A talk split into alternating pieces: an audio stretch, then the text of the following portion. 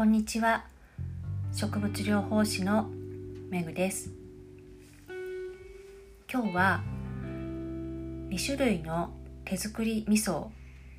作ったので、えー、そのご紹介をしたいと思います、えー、福井県にある三七味噌さんの、えー、初めてでも簡単手作り味噌セットというものがあるんですけれども、えー、ひよこ豆で作るお味噌と、えー、大豆で作るお味噌の2種類、えー、それぞれ 1kg ずつというものを購入して実際に作ってみました、えひよこ豆も大豆も、え一晩からそうですね半日ぐらいは水に浸水をしまして、えそこからお豆をまあ煮たり蒸したりというような形であの柔らかく、え、お豆を柔らかくしていくんですけれども、え、その後、え、お塩と米麹を混ぜた塩切り麹というものを作って、えー、茹で上げて潰したお豆とその塩切り麹を混ぜて、えー、容器に入れて完成というような形がまあ大雑把な流れにはなってきます。えー、こちらの三七味噌さんの、えー、手作り味噌セットというのは、えー、インターネットで販売しているんですけれども購入前に YouTube で作り方を見ることができますので初心者さんでもとてもイメージがつきやすくて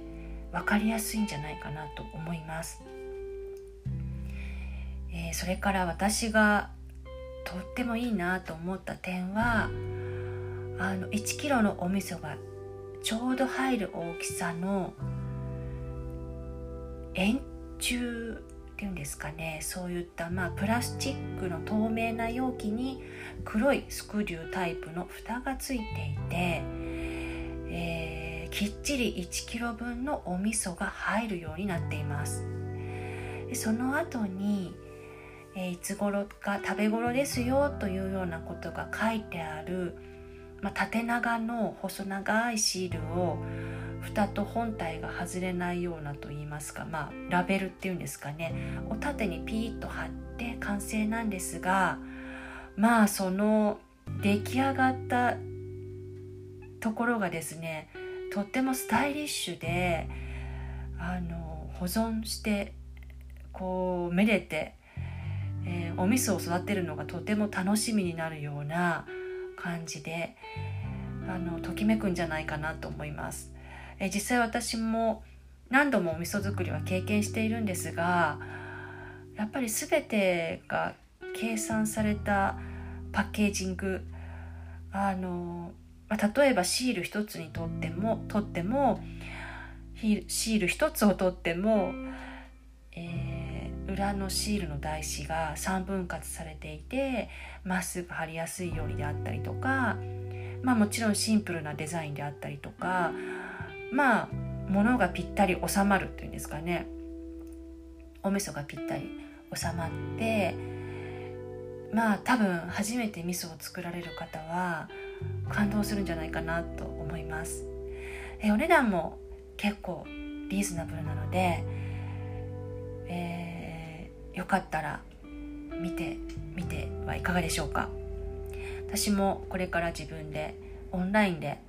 手作り味噌講座をしようかと考えているので、まあ、今週はその研究のために「鴨しウィーク」と名付けてまた明日以降他のお味噌を仕込んでいきたいなと思っておりますではまた次回最後までご視聴ありがとうございました。